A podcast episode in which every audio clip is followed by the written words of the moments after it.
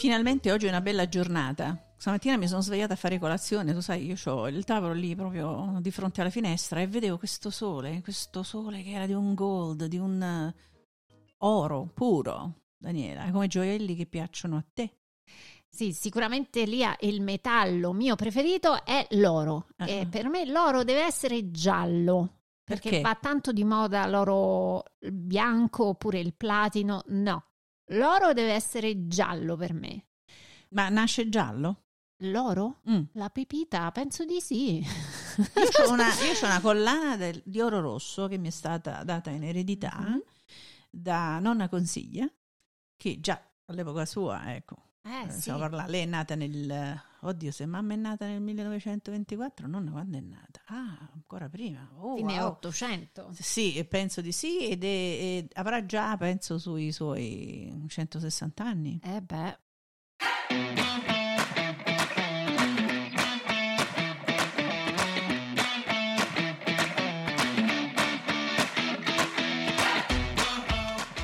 DL Cast è proprio un altro podcast.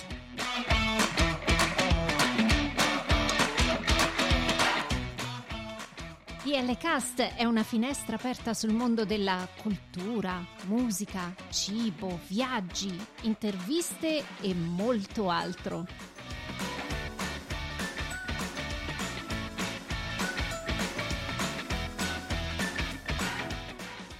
Siamo Daniela e Lia e vi auguriamo un buon ascolto.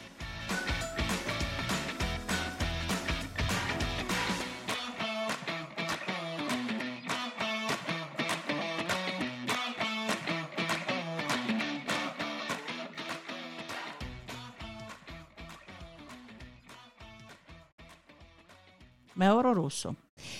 Eh sì, perché poi le leghe vengono mischiate e si creano diversi colori, diversi carati. A quindi... te piace l'oro giallo, ma tu lo sai che l'oro, ma proprio l'oro, per ah. l'estrazione dell'oro genera montoni di rifiuti. E io e te che abbiamo l'ambiente, come mamma famo questa cosa? È un problema, è un vero problema. Ma... Ma... Attenzione, Attenzione, Lia. attenzione. Io ho un carissimo occhi, cugino. Attenzione, che fa? Attenzione. Che mi ha svoltato la vita. Ti ha cambiato la vita o ti ha svoltato la vita? me l'ha proprio svoltata. Perché? Soprattutto uh, per i portafogli di mio marito. allora sarà felice tuo marito, diciamo. Questo mio carissimo cugino è un artigiano e nei suoi tanti, nelle, nelle sue tante vite um, ha iniziato a fare dei gioielli, Lia, e ha girovagato molto nel, nel, mondo fino a quando ha scoperto questa pianta particolare che si trova in Brasile mm-hmm. ed è una perfetta sostituzione all'oro, Lia. Incredibile, è incredibile. Quindi per chi non si può permettere di comprarsi un, un gioiello d'oro ci sono delle alternative, ecco, delle ah, alternative bellissimo. economiche e soprattutto ad impatto, ad impatto zero. zero, per, per l'ambiente, quindi eh, sicuramente... Un... E a noi questo piace tantissimo. Allora, come si chiama questa pianta? La pianta si chiama, perdonatemi, Capim do- dourado. Ah, ecco, e ho scoperto che il nome scientifico è speriamo di leggerlo bene, Singonanthus nitens. Ed è una pianta appunto con la particolare caratteristica di essere dorata e brillante, proprio come il luccichio dell'oro puro. Esatto, è veramente una pianta molto particolare, Elia. Infatti cresce solamente, unicamente in Brasile, in quella parte del mondo del Brasile, poi non in, tutta, in tutto il Brasile, ma in questa zona che si chiama Tocan, Tocantis. Tocantis, forse, non lo so. Sono ignorantissima in portoghese, quindi non ho idea. Daniela, leggo che la differenza però fra l'oro e il capindorato è enorme, non solo per il costo del materiale, dell'oro in sé, ma soprattutto dal punto di vista di impatto ambientale. Uh, è, è, stato fatto uno studio dove si, um, si evince che per avere un solo anello vengono generati tre quintali di rifiuti che sono caratterizzati praticamente da eh, rocce che vengono um, trattate con delle sostanze tossiche proprio per l'estrazione dell'oro. Quindi Lia andiamo a pro- a- ad approfondire di più questa storia del capindorado, così andiamo a capire bene la pianta e la sua storia.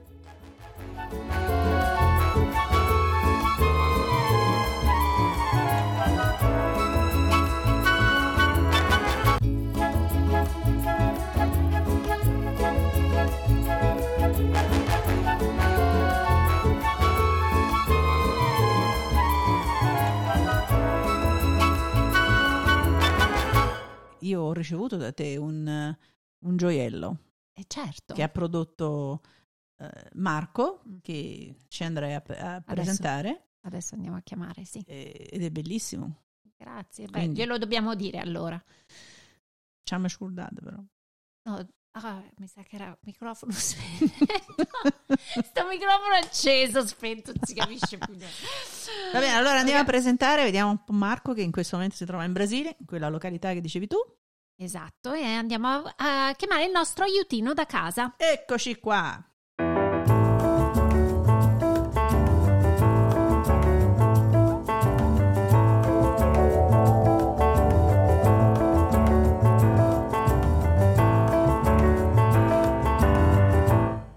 Innanzitutto buongiorno e ben arrivato Marco. Buongiorno Marco. Buongiorno, a- buongiorno a voi.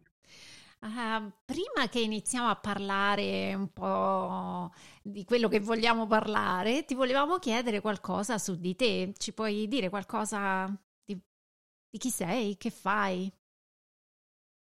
Allora, mi chiamo Marco e sono un artigiano e mm, sono originario di, di Ariccia, dei Castelli Romani, vicino Roma, in provincia di Roma e da qualche anno sono sposato con una ragazza brasiliana e artigiana anche lei, quindi lavoriamo, viviamo insieme, lavoriamo insieme e ci dividiamo, dividiamo le nostre vite tra il Brasile e l'Italia.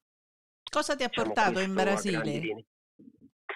In Brasile mi ha portato il lavoro perché prima di conoscere lei ehm, facevo già l'artigiano, ma soprattutto lavoravo su, cioè, sulla rivendita, diciamo facendo import-export sempre di articoli, o di accessori di moda o bigiotteria. ehm, e tendenzialmente dal- dall'Oriente dalla Turchia, insomma. Questo amore per questi paesi, da che cosa deriva? Ma mm, oddio, nel senso è stato soprattutto un discorso lavorativo, nel senso ho sempre amato viaggiare, però in questo caso è stata, è stato proprio una, una motivazione lavorativa. E mm, quindi poi ho scoperto questo articolo, diciamo, questa, questa lavorazione artigianale che si chiama Capindorato quando ero in Italia e, quindi mi sono avventurato per il Brasile per, per, diciamo, trovare questo articolo da poter rivendere. Ho capito poi che lo potevo lavorare anch'io e quindi poi adesso diciamo una produzione soprattutto mia personale, nostra diciamo. Marco, ci puoi dire che cos'è questo capindurado? Il capindorato è una, una pianta autoctona del, del Tocantins, che, è uno stato del diciamo, centro-nord del, del Brasile.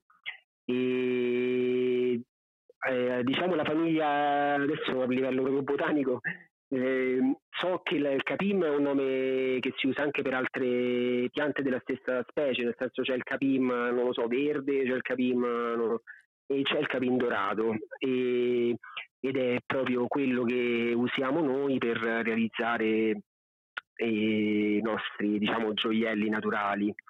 E come dicevo è una pianta che solo- cresce solo qui e non, non viene coltivata nel senso si, si raccoglie in natura insomma non- non- hanno provato anche a coltivarla ma non ci sono riusciti. Quindi almeno questo dicono le fonti autoctone.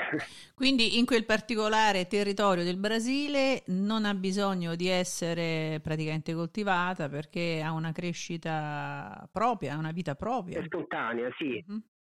E hanno provato... Sembra non si riesca... Eh, eh, sembra non, che non ci si riesca, poi non, non so se è una leggenda o magari per aumentare un po' il fascino eh, del prodotto. E, eh, esatto. Come è nata questa idea di usarla eh, nel, per fare dei gioielli, per fare del, del, dell'artigianato di cui ci stavi accennando, no? Allora, sì, diciamo questa tecnica di sia di tessitura che di cucitura più che tessitura delle, delle, delle, di fibre vegetali è una diciamo, tecnica che appartiene a differenti culture e, proprio di, tutto il pianeta. E nel caso specifico brasiliano e della zona, questa è una tecnica che eh, praticamente ha origine con gli indios eh, Scerente, che sono gli indios diciamo, della, della zona qui del Tocantins, e, che da sempre diciamo, usano questa pianta soprattutto per, per, oggetti di uso domestico, quindi delle ceste, de, e, delle fruttiere, dei cappelli, e quindi soprattutto per uso domestico. E, la, la nascita diciamo, dell'artigianato in Capindorato è, è, dovuto al, è dovuta alla, alla, all'intuizione praticamente di una signora eh, che si chiama Donna, Donna Miuda, uh-huh. eh, originaria di Mumbuca.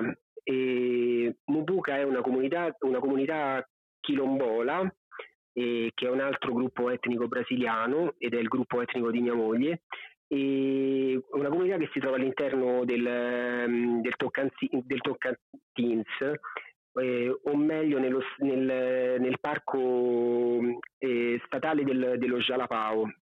E, e, questa signora ha avuto questa intuizione di usare, di unire la, questa tecnica a, al capindorato, nel senso la tecnica veniva mh, usata dagli scerenti ma con altre piante, ecco. E, e poi la, questa signora ha avuto questa intuizione e, e, di usarla non solo per eh, articoli diciamo domestici, ma anche per eh, articoli di bellezza, cioè per accessori di moda, diciamo gli orecchini in primis, collane e poi quant'altro. E, per poter comunque trovare questa, mm, questa fibra, questo, questa vegetale, come, come vi organizzate? Allora, la, la, la, pianta viene raccolta um, dopo la metà di settembre, regolata, la raccolta è regolata um, per legge, nel senso è vietata la raccolta prima della, della metà di settembre ed è comunque una pianta protetta, sia perché è all'interno di un parco, ma anche a tutela del, delle, delle, minoranze che, che, la usano insomma, per uh, sostentamento economico. E infatti le, le, le, stesse in teoria non la potrebbero raccogliere, purtroppo vabbè, ci sono casi ovviamente di, di abusi, eh, ma in teoria per, per raccogliere la pianta e gli artigiani devono avere proprio un, un tesserino, cioè un'iscrizione a un, un albo diciamo, di arti, dell'artigianato etnico con tanto di descrizione dell'etnia, il tipo di lavorazione, presentazione eh, con foto de, de, del, del, del, del, lavoro che di solito l'artigiano fa, perché qui bene o male, cioè, diciamo, si dividono un po' eh, la, le lavorazioni, c'è cioè chi più si specializza più nel fare ne, non lo so, delle scatoline, chi più del, dei vasi, chi dei sottopiatti, chi gli orecchini, insomma, ecco un po' così. Quindi questa è una protezione non solo dell'ambiente, è una protezione anche diciamo, del lavoro degli artigiani, degli indios, no? Del, di quello che, che, ci, che stanno mh, mm, tramandando sì. nei secoli, esatto, ma esatto, anche una protezione verso esatto. le multinazionali che vorrebbero quindi appropriarsi anche di quel territorio, no? Mm, Nì, nel senso a livello è una cosa un po' particolare perché essendo un prodotto totalmente artigianale non c'è interesse diciamo c'è non fa gola economico mm. non fa gola perché non è una cosa stampabile quindi necessariamente non può essere riproducibile in serie velocemente, quindi è, Meglio un così, mercato no? un po' diverso. E sì, sì, no, quello sicuramente, sicuramente a volte c'è anche l'aspetto negativo, quindi nel senso che il, per esempio i raccolti possono essere eh, scarsi, quindi ci può essere proprio carenza di materia prima, oppure si alzano i prezzi della stessa e cioè, ovviamente dipende un po' dalla, da, dalle annate. E, e niente, sì, questa era la cosa importante. Dopo, si raccoglie dopo la metà di settembre perché praticamente eh, fini, no, finisce, no, però sta quasi per finire la stagione secca perché in Brasile, da, almeno nello stato del Tocantins, ma credo un po' tutto il Brasile, le, le, le, stagioni sono divise in stagione secca e stagione delle piogge, quindi eh, dopo tutta la, l'estate, la nostra estate che è del loro inverno, e dopo la, quando non piove praticamente la, la, pianta si secca naturalmente e assume questo colore, colore dorato che la caratterizza e rimane inalterato, cioè rimane così molto interessante. E Marco, dal momento in cui voi ottenete appunto il capim dorato, no? Questo, questa foglia, immagino, non lo so. Eh, da... No, è un filo. È, è un, filo. filo. È un filo, ok. Quindi da, dal momento... Ma il filo viene estratto o viene proprio così? Oh, no, viene... viene... estratto dalla foglia? No, no, no, viene, no, no, no, ah, viene tagliato, reciso eh, una specie di graminacea se vuoi, però oppure il grano, sempre degli steli del sì, grano, sì, sì, sì, però in, infatti anche in Italia ci sono delle lavorazioni simili che vengono fatte in Sicilia col grano, però non hanno la stessa eh, finezza, come si dice, la, la, perché il, il capindorato è molto fino.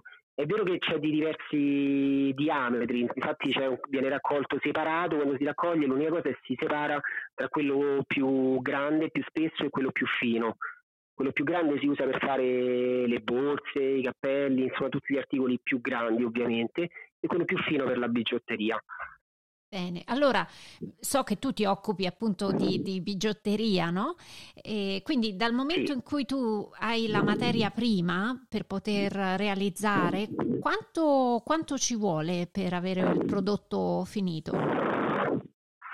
Eh, ovviamente dipende dal, dal, pezzo, insomma, dall'articolo. Ci sono alcuni pezzi più semplici, altri più complicati. Ci sono anche due tecniche di lavorazione, quindi ehm, la prima, quella tradizionale, consiste nel, nel, nel prendere questi steli, questi fili di capindorato e cucirli direttamente, nel senso gli steli cuciti, insomma, proprio.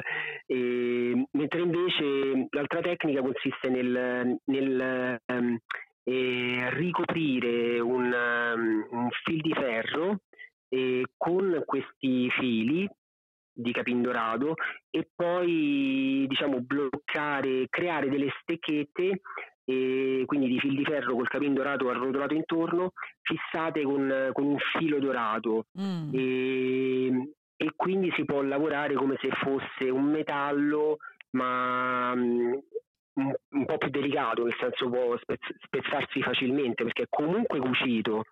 E in, in questo caso utilizziamo delle macchine un po' rudimentali, nel senso come se fosse una, un incrocio tra un, tra un trapano e una macchina da cucire, ecco. e viene, vengono realizzate queste barrette. E quindi queste sono le due tecniche di base. Marco, una domanda, ma... Dalla, dalla... Sì. Scusami eh, se ti interrompo, una domanda perché poi mm, penso in questo, in questo punto della tua spiegazione eh, possa chiarire eh, le, le idee.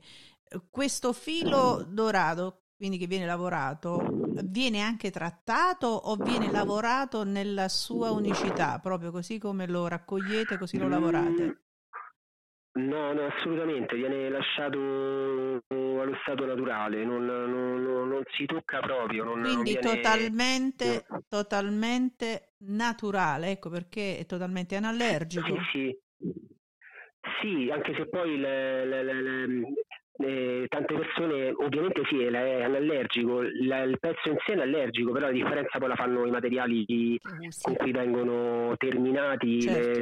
gli oggetti, nel senso perché il, il, il, pezzo di capindorato di per sé è assolutamente allergico, ma poi dipende dal, dal gancio, dalla bonachella, dalla, dalla, catenella, quindi è in quel caso che noi personalmente prestiamo attenzione nell'usare solo eh, metalli anallergici, noi usiamo solo acciaio chirurgico o quando usiamo l'ottone lo bagniamo in oro, insomma l'acciaio chirurgico bagnato oro oppure la, la, la, se usiamo l'ottone lo bagniamo noi personalmente in oro. Ah, ecco per eh, garantire, insomma, oltre il discorso dell'allergia, eh, l'acciaio chirurgico è il materiale più resistente che puoi trovare dopo l'oro, nel senso non, non, non ossida, non, non, ha la tendenza ad ossidare come altri metalli, come l'argento stesso comunque. Certo. E Marco, come va il mercato? Eh, si vende, è un prodotto conosciuto, si vende bene oppure ancora agli albori? Sicuramente adesso è più conosciuto, ma mm, comunque noi ancora adesso, dopo tanti anni che lo lavoriamo, mm, sinceramente la maggior parte delle persone dipende anche insomma, dal mercato, da dove andiamo diciamo, a venderlo, quindi, però non, la maggior parte non lo conoscono perché come dicevo prima, non essendo un articolo che può essere stampato, quindi magari le, le, le, le solite, tra virgolette, con tutto rispetto, insomma, per la, la bigiotteria classica indiana o quella turca, e che diciamo vediamo tutte le estati su tutti, in tutti i mercatini, in, uh, in vari lungomari del lungomare del, italiani sì, sì. E, e non solo, insomma, in varie parti del mondo il capindorato rimane un po' più di nicchia sempre per il suo discorso che viene realizzato sempre interamente a mano, dalla, dalla raccolta e al, dalla raccolta della materia prima fino alla, alla, alla, alla realizzazione finale, la finalizzazione insomma, del, dell'articolo. Però Marco ci, stiamo dicendo, ci stiamo dicendo però che l'artigianato che viene fuori con il capindorato è completamente diverso da quello che potrebbe essere quello turco oppure indiano. Quindi un, un prodotto totalmente differente. Diciamo quindi... che le, le, sì, totalmente differente, ma soprattutto perché la maggior parte di, cioè, anche se c'è ovviamente tanto, tanto artigianato in Turchia e in, in, India, cose bellissime, però la maggior parte delle cose che si vedono sul, sul diciamo nei mercati nostrani sono comunque vengono, sono prodotti che vengono stampati, fatti in serie quindi per, per fusione quindi vengono soprattutto quelli turchi. Esatto. Vengono anche venduti come artigianali, ma non lo sono, nel senso è, sono solo dei pezzi fusi, ripetuti in serie e montati, certo. vengono montate con le pietre, queste cose, però insomma è sempre una, ma poi in serie. Mi sembra di capire che la, la proprietà assoluta, diciamo, di, di, quello che lo rende veramente un prodotto unico è il fatto che sia invece di un metallo un vegetale. Sì, e anche se è una unicità. Certo. Nel senso, eh, sicuramente è unico perché non. Eh, rispetto al metallo, come dicevo prima, a parte l'oro, tutti i metalli tendono per esempio ad ossidare, il capindorato eh, no, nel senso quindi rimane sempre dello stesso colore, non ha, non ha questo problema. Uh-huh. E, per esempio noi che lavoriamo soprattutto in zone di mare, rispetto a altri nostri colleghi che hanno i metalli, non abbiamo questo problema di dover pulire eh, i pezzi certo. perché il nostro articolo e noi usando poi l'acciaio chirurgico anche la parte metallica diciamo preserviamo tutto eh, l'integrità diciamo sia estetica che anche la sicurezza insomma per, per, per eventuali allergie certo e, Marco io, io, e Daniela eh, trattiamo spesso argomenti che hanno a che vedere con eh, l'ambiente, quindi la, la tutela dell'ambiente, lavori eh, o artigianato o qualsiasi cosa che possa essere diciamo, orientata verso la salvaguardia del, del, pianeta Terra.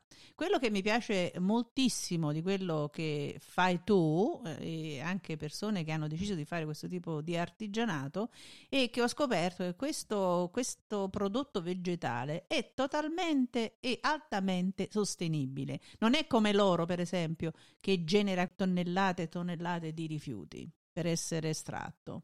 Eh, sì, assolutamente sì, cioè non, non, ha nessuna implicazione a livello ambientale, esatto. quello assolutamente. E, e, diciamo de, della lavorazione, la, la, produzione dipende dall'ambiente, come dicevo prima, per, per quanto riguarda la, la, diciamo le, le, le, annate, cioè se, se, può essere più o meno abbondante, però a livello di, di impatto sull'ambiente, dell'uomo sull'ambiente è assolutamente zero, pari a zero.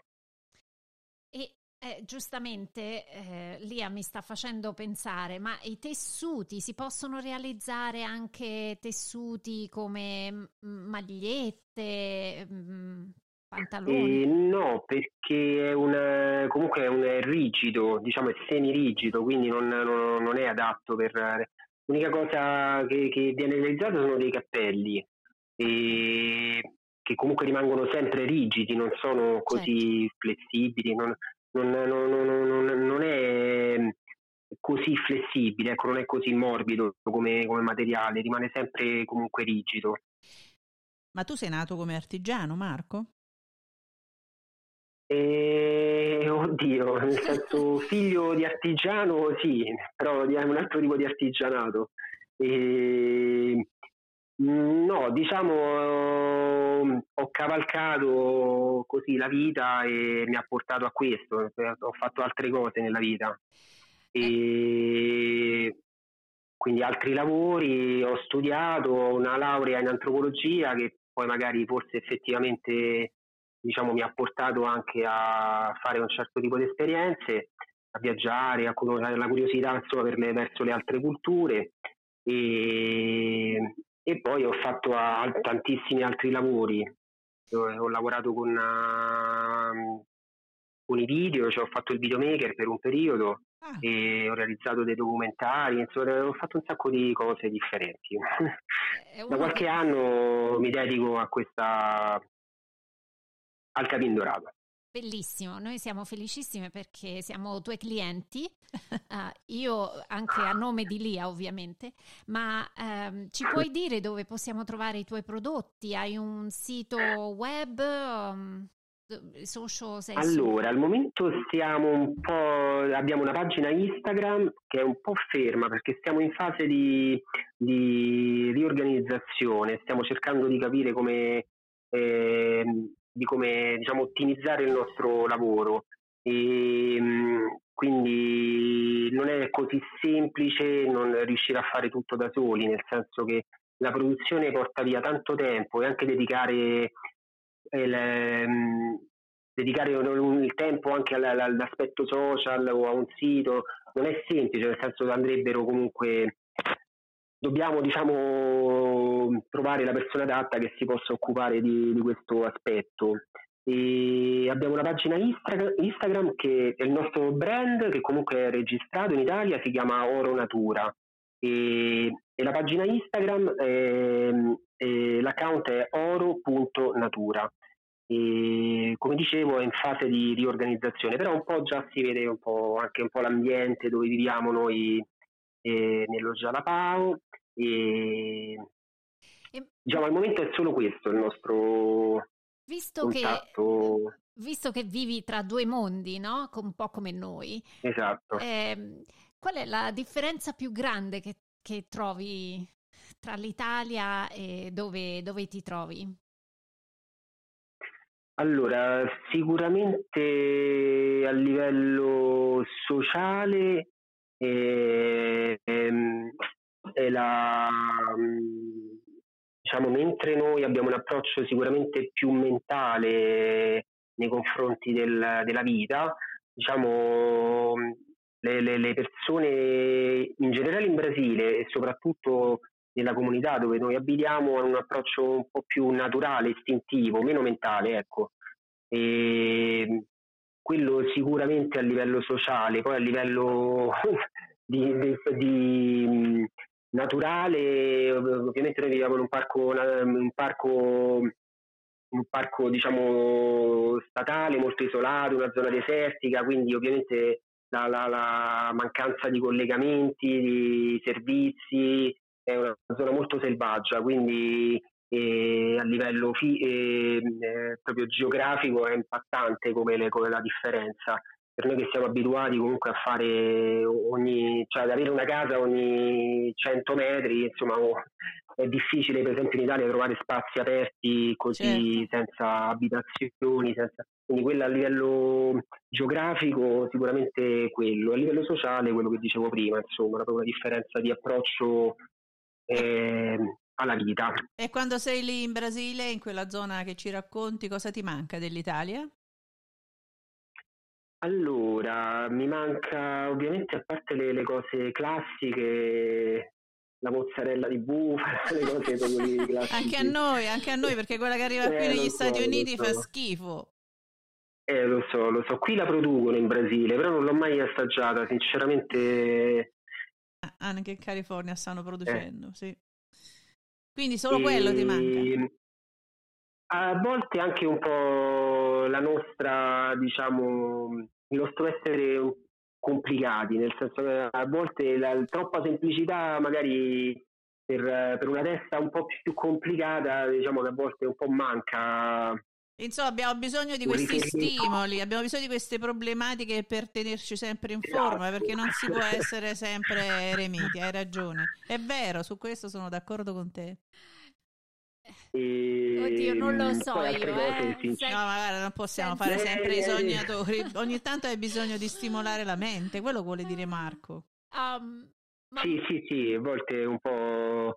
Perché è una vita estremamente semplice, quindi a volte anche mi piacerebbe che ne so, andare al, al cinema, non, non, c'è il cinema, non, non, non ho stimoli diciamo esterni, a volte manca anche un po' il traffico, cioè, non lo so. sì, no, ma hai ragione, pensando, hai ragione, hai ragione. al traffico a Roma, eh, nel senso magari perché magari sei fermo eh, nel traffico, però magari giri de- guardi sì, a destra e a sinistra e hai, hai, una città meravigliosa, quindi magari alcune cose cioè, no, no, Marco... tutti i giorni a Roma, assolutamente no. No, qui ti, ca- qui ti capisco, ti capisco, perché raccontavo una volta a Daniela, ti, ti, capisco perché raccontavo una volta a Daniela che io sono stata per la prima volta un mese da sola in Ecuador. Ah, devo raccontare a, a eh. Marco che comunque il background di Lia, lei è di Napoli. Eh? Ah, io sono di Napoli e, e sono stata in Ecuador, in, in, un paesino dell'Ecuador, lì vicino Quito, a 700 km, e mi mancava, la cosa che mi mancava di più era proprio non il traffico, io vengo da Napoli, una città molto trafficata, quindi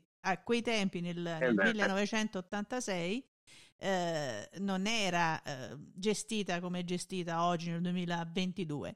Quindi praticamente la prima cosa che ho notato quando sono arrivata poi a Napoli, finalmente all'aeroporto, ho detto, ah madonna, ma senti sto profumo di benzina. di benzina. Ma- non è che mi mancava la mi, mi mancavano queste cose perché era proprio tutto naturale, isolato, non c'era nulla. Nulla. Eh, sì, sì, succede. a siamo... benzina, ma come a benzina, Marco? Ma come si può fare? sì, no, infatti ho, ho, visto alcune foto di Marco, loro stanno proprio nella natura più natura.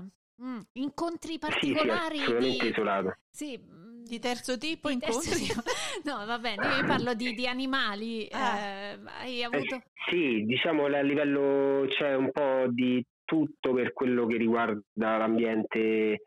E io personalmente diciamo, ho visto tanti animali eh, diciamo eh, classici che puoi vedere lì, delle tartarughe terrestri grandi, poi gli armadilli, delle scimmie, serpenti tanti. No, e, eh, sì, tanti serpenti, tanti pappagalli, colibri, e diciamo cioè, ci sono vari capivara, il, la, come si chiama quello, l, l, l, formichieri, no, tapiri, tapiro. Me ne serve vabbè, uno, tapiro, me ne serve uno, me ne serve un formichiere qui fuori perché eh. pare che quando fa freddo sì, eh. abbiamo le formiche qua Vabbè. Eh, ma... Formiche pure abbiamo ovviamente tantissime di tutte le eh. dimensioni eh. aggressive. E Marco, c'è di tutto, la, la, vita con eh, gli indios, se mi permetti la parola, io non so come le persone locali. Eh, ecco. sì. Sì, sì, loro, diciamo, loro si chiamano, in Brasile c'è un po' una differenza tra gli indios, di solito sono considerati proprio le, le, le persone eh, le popolazioni autoctone del Brasile. Mhm. Nel caso di Miria, di mia moglie, loro come Quilombola eh, è una minoranza etnica però un po' particolare, non vengono considerati indios o come non si de- autodefiniscono tali, Eh, ma perché praticamente la, la- la- loro origine è, è praticamente la- nata da- dalla- dall'incontro del, degli africani scappati dalle, dalle piantagioni e Ah. Sotto la schiavitù portoghese che si sono andati a rifugiare in questi territori Oh, wow. assolutamente improbabili, nel senso che nessuno è andato più a cercarli ovviamente. Eh sì, perché, perché all'epoca i portoghesi andavano lì perché volevano cercare l'oro e mettevano in schiavitù praticamente la gente del luogo. quindi- L'incrocio con, l'incontro con, la- con gli indios diciamo originari del Brasile ha dato vita a questa minoranza etnica che si chiama appunto Quilombola. E, Se mi però qual era la domanda? Scusa Dani, mi sono, mi sono un po' perso. No, no, se, se la, la vita con loro, ehm, comunque c'è- ci sono delle La, regole. la vita no, è abbastanza, guarda, sono abbastanza anarchici, fondamentalmente proprio per quello che ti dicevo prima, non, non- non- non sono tanto mentali, quindi vivono molto alla giornata e non, non- non hanno le- diciamo, le, le- le nostre classiche ambizioni, è una vita molto più semplice, quindi diciamo eh, mi adatto, ovviamente io sono ospite, quindi mi adatto alla semplicità della loro vita e sono persone estremamente ospitali e, e che ti fanno sentire subito parte insomma, della, della comunità. È una comunità e quindi è, praticamente sono due grandi famiglie, siamo Certo. in eh, 250 nella comunità, Ah. quindi è sempre come se sono due ceppi familiari, ecco. Quindi Marco, sono, sono estranei diciamo al sistema paese del Brasile come lo conosciamo noi qui in Occidente? Eh, sì, cioè è molto diversa come, come realtà, anche se un po' per imitazione, il- ovviamente il discorso che vale un po' per tutto il mondo, eh, prima eh, con la televisione, adesso con, eh, con internet, ovviamente c'è una fase, c'è una parte imitativa insomma di altre di altri modelli che può essere eh, quelle- quelli cioè, a parte i brasiliani ma anche statunitensi, europei poco devo dire, purtroppo prendono più gli aspetti questi un po' Ecco, meno la- culturali diciamo ecco. eh, l'effetto della globalizzazione, insomma, anche lì. Esatto, però purtroppo ehm, quello che rima- rimane, quello che cercano di più, soprattutto i ragazzi, poi è anche comprensibile, siamo stati ragazzi anche noi, è più la- Certo. il, il discorso estetico, queste cose qui, insomma, del, la tecnologia e un po' Bene. così, insomma, sono più affascinati da, da queste cose. Marco, a conclusione, i progetti per futuro? E per il momento lavorare, lavorare, lavorare, e poi tornare in Italia e lavorare, lavorare, lavorare e, E continuare poi- a lavorare. E poi venire a Detroit, ci devi venire a trovare. Eh, Dovete venirci prima o poi, pri- prima o poi. Beh, adesso ci dovrà- organizziamo sì, con Daniela. succedere. No, no, adesso Prima- vediamo di organizzarti noi qualcosa, Marco. Sì, prima meglio del poi. Ce la faremo. Ce la dai, faremo. Ce la faremo. Speriamo, speriamo. Allora Marco, in bocca al lupo per tutto e ci sentiamo presto. Ah, voglio ricordare la, l'Instagram Oro.natura. oro.natura. esatto. E possono acquistare se volessero attraverso Eh, se volessero Instagram. ci possono contattare a, a breve ehm, apriremo una pagina Etsy su Ah, Etsy ecco, sì, quindi Perfetto. eh, la- la- poi lo, lo- lo pubblicizzeremo tramite la, la- la pagina Instagram Grazie Benissimo. Marco, un grande abbraccio a tutti eh, in Brasile, la comunità. Buon lavoro allora. buon freschetto a voi Grazie. Grazie Marco, Ciao. grazie. io sto sudando ciao a presto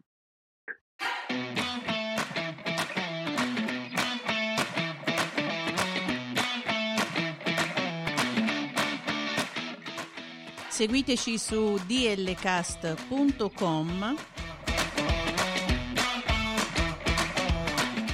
Instagram e Twitter a dlcast2021. Ci trovate anche su Apple Podcast, Amazon Music, Spotify, Google Podcast e TuneIn.